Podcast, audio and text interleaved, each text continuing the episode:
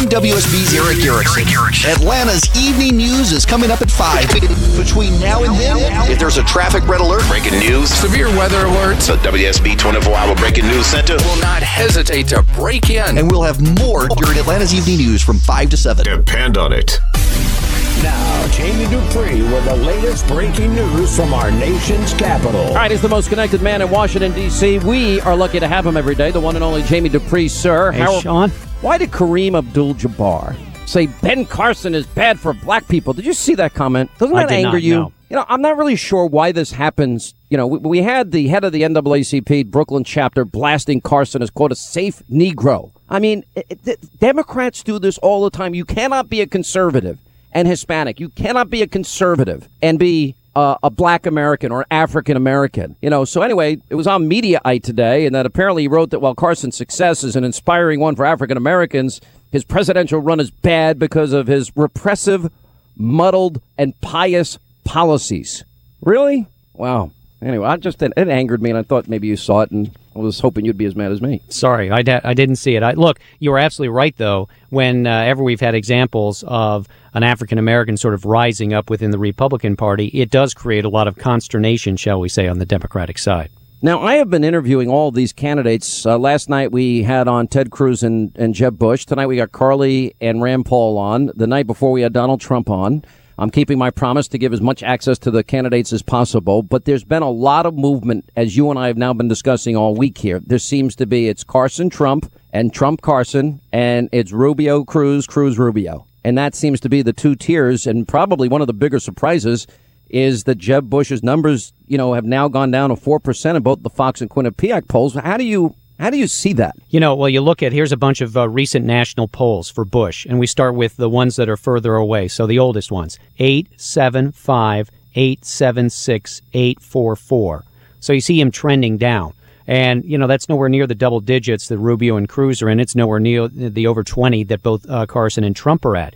And so it's obvious to me that uh, Bush is struggling along those lines. Now, his people said this week they were very open about it and telling reporters that they thought his numbers would fall even more over the next couple of weeks, and then they would be able to recover. Certainly, next Tuesday's debate in Milwaukee could be step one for him, uh, but there'll be an awful lot. You know, look, I think there's a lot of pressure on Jeb Bush right now to try to find a way to turn this around because it's such an easy story to look at and say, wait a second, what happened to this guy? He was supposed to be uh, you know, his super PAC's got all this money and they've spent all this money on ads and yet his numbers have come down. I still think, as I look at it, I, I don't understand why, for example, the super PACs associated with Cruz or the ones with Bush, why they're not on the air with more ads at this point in time and spending their money. It would seem like the Bush people, what you would want to do at this point in time is start defining Donald Trump. I mean, who's the one group out there that has used negative ads so far this year and has had an impact? It would be Club for Growth I against think, Trump I, in see, Iowa. But you were the you and I have pretty much been the only two to point that out, and we have discussed it at length because you see the correlation when when Trump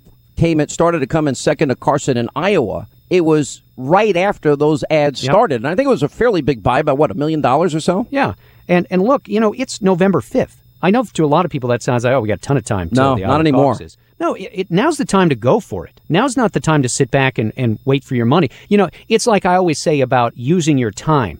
You know, every minute you waste today is a minute you never get back before the first primary or caucus. You never get it back. Yeah. And if you're going to not spend your money, I mean, it's a what's the the old line about you know keeping your own money? You can't take it with you. Well, it's the same thing in a campaign. Oh, is it going to do you any good if you finish fourth or fifth in Iowa? If you're sitting on a huge chunk of money? So yeah, I, think uh, a lot of people wondering. Now, I haven't put this up yet on my blog at jamiedupree.com, but I'm going to put it up later this afternoon or tonight after I finalize the numbers. But we talk about how this race is splitting up into tiers. And there actually is the first real test of organization that is going on right now, and that is in Alabama, where by Friday evening, you as a candidate for president have to file a slate of delegates and have them file a statement that they're running as delegates, individual people, so they can be on the ballot for the March 1 primary in Alabama. It's sort of a different kind of thing where not only do you vote for the candidate, but then you have to vote for the delegates as well.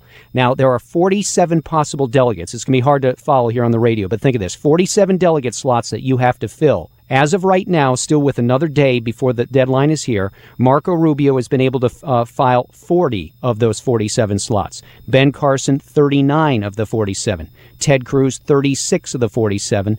Donald Trump, 35 of the 47. So still with some time to add in a few more and get a few more qualified. They're right up there. And who are those four? That's the tier one and the tier two, right, Sean? Those are the four that we uh, see at the top. I am shocked. I didn't see this until you just met, you sent it to me earlier today. So a little side note: Jamie emails me occasionally.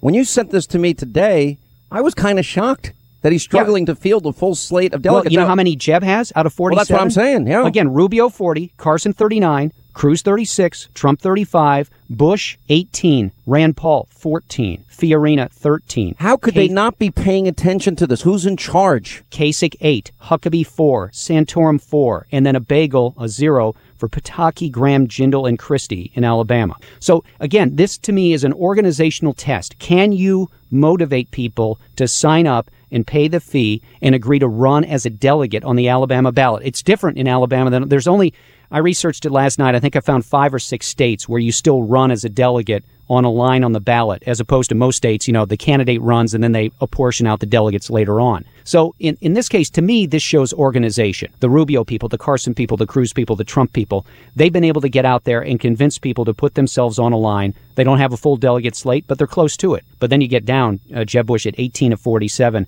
Rand Paul is surprising at 14 of 47 slots because his dad, I went back and found the sheet from four years ago, that his dad had a full slate almost for the 2012 race, and Rand Paul has not been able to duplicate the organization and the groundswell support for him uh, in, in 2015 so far. So this, to me, is a, an example of how Bush is struggling. That when you can't even get a full delegate slate ready But when you consider like when he started out, he had so much money. It was almost assumed he'd win. I mean, the establishment was behind him, and then he had a high burn rate in terms of the money. Now it's shocking. Hey, I want to play something for you because this is pretty funny. I don't think anyone in the media picked it up. So Kevin Corke, I think is the guy's name. He interview. He's he asked a question of uh, propagandist Josh Earnest about the if the co-op failures in the if a system is still a success.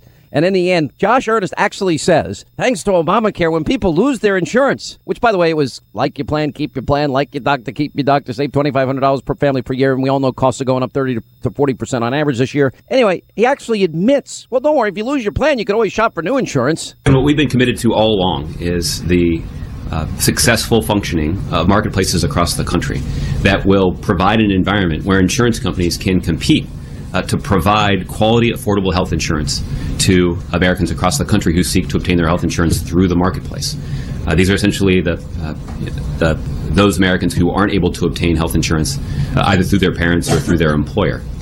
What we have seen is that people who are shopping on these marketplaces uh, in general uh, are finding a good product at an affordable cost. What about the 12 or 23 co-ops that have failed? And, and taxpayers are essentially going to be in the hook for a lot of money. And the point is, Kevin, is that those that even though that, that, that some of those co- those co-ops won't remain in business, it will not affect the overall competitive balance of many of these marketplaces, as evidenced by the fact that seven in ten Americans can purchase health insurance for seventy five bucks a month. So what about the people who had these particular co-ops for coverage? What happens to them now? They'll be able to go into the marketplace uh, as of Sunday, and they'll be able to shop Hey! for coverage. And the good news is, because of the Affordable Care Act, uh, just because uh, they lost their health insurance, they actually can now go into the marketplace and Wow! they have options. Th- This is an opportunity that million American, millions of Americans have, and they can, as of today, they can go to healthcare.gov and start shopping. You can go in the marketplace and start shopping. It's it's great. Whatever happened to keep your plan, Jamie? I'm just wondering. Yeah, and I did think it was interesting this week with the start of open enrollment, uh, Sean, that while this is still a big issue, obviously, as you indicate there for Republicans,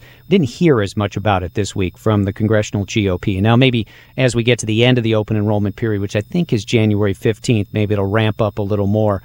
Uh, but uh, still waiting on, obviously, as we've discussed, Republicans don't like what that's, uh, that's there, but they still have not been able to bring to the floor for a vote in either the House or Senate anything that would replace the current law. Unbelievable. All right, now uh, what else do we have? The House approved this uh, funding bill. Now we're going to have at the bottom of the hour. Did you hear the speech by Senator Steve Daines of Montana? It was awesome. Yeah, are you talking about uh, the House passed the the highway uh, Yeah. bill? Yeah. Uh, that also included. I just want to note for people who did not read the bill, I did leaf through it. through it, there are provisions in that highway bill that renewed the charter, the reauthorization of the Export Import Bank. That was tucked in there by the GOP leadership. That's part of that bill. It's now going to House Senate negotiations, so we'll have to uh, figure things out there. The House today also approved a revised defense bill that would uh, that would block the the moving of detainees from Gitmo from Guantanamo Bay back into U.S. jails. You know, the White House floated yesterday. I thought it was really interesting to listen to Josh Earnest both yesterday and today. To me, he was telegraphing that if the Congress doesn't knuckle under on this, that the president will use some sort of executive action to move these detainees out of Guantanamo Bay before he's done in office and shut that terrorism detainee facility, the prison, down. Uh, if that's something to keep by an eye on. executive order. Yeah, it, yeah, because there were today for that defense bill with these provisions in it, there were 370 votes. I mean, an overwhelming bipartisan vote. And so it would seem like there might be enough votes there to override a veto if the president vetoes that bill. Have we heard anything from the Republicans at all that they would try and challenge that? Well, I would assume so. I mean, I, I can't imagine the, the grounds that you would use, especially that, well, but they've done it before to get around provisions that seem to be in plain law in that this same bill uh, about Guantanamo Bay. So we'll have to wait and see. But it, it almost seemed to me that that Earnest was telegraphing that maybe by the end of the administration's time in office, they will do something to try to shut down that pr- that prison at the Guantanamo Bay Naval What Base. what light can you shed on this this whole plane issue? Because we have the Prime Minister of of Great Britain saying we have become concerned that the plane may well have been brought down by an explosive device. The headlines you should see them all over the New York tabloids today. They're basically declaring this an act of terror. The top fold of USA Today: British fear bomb down U.S. jet. And yet we have everyone saying cautious, cautious, cautious, cautious, cautious.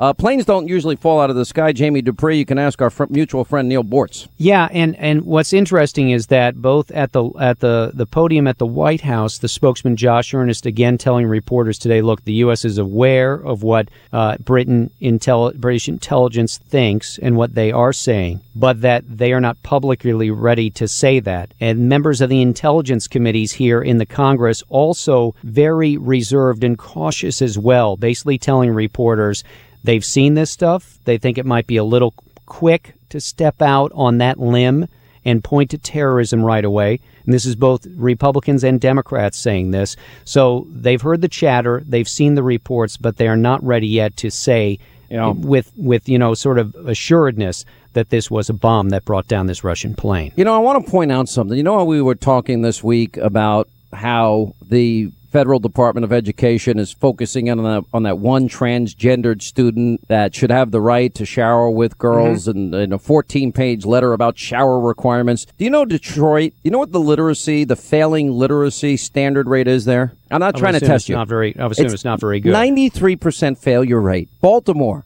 87% failure rate on math exams. But, the, but our Department of Education has a 14 page memo about shower requirements, and Michelle Obama spends $70 million to empower girls in Pakistan while U.S. students fall further behind. Well, you know, the Congress has the uh, the ability to dig into those departments and bar the spending of money. None of the funds shall be used for X, Y, or Z. Ah. They have the ability to do that. In other words, we're back to. our same old debate that you and I have all the time, Yep. which is the are they going to use the power of the purse? I think uh, I think I wrote a piece last year that I found in the omnibus. I want to say that there were 450 some examples where the Congress had written none of the funds shall be used for dot dot dot. Yeah, I think So, we little, uh, a few more of those, don't you think? Cert- oh, they can put them in there if they want, but now that that's really what's happening now are the negotiations over that, and that's why it's so important, I think, for the House and the Senate to pass as many of the bills individually as possible to try to get that message out and not just lump them into one giant omnibus. But that seems to be where we're headed. All right, Jamie Dupree, the most connected man in Washington. Thank you, sir. Hey, Sean.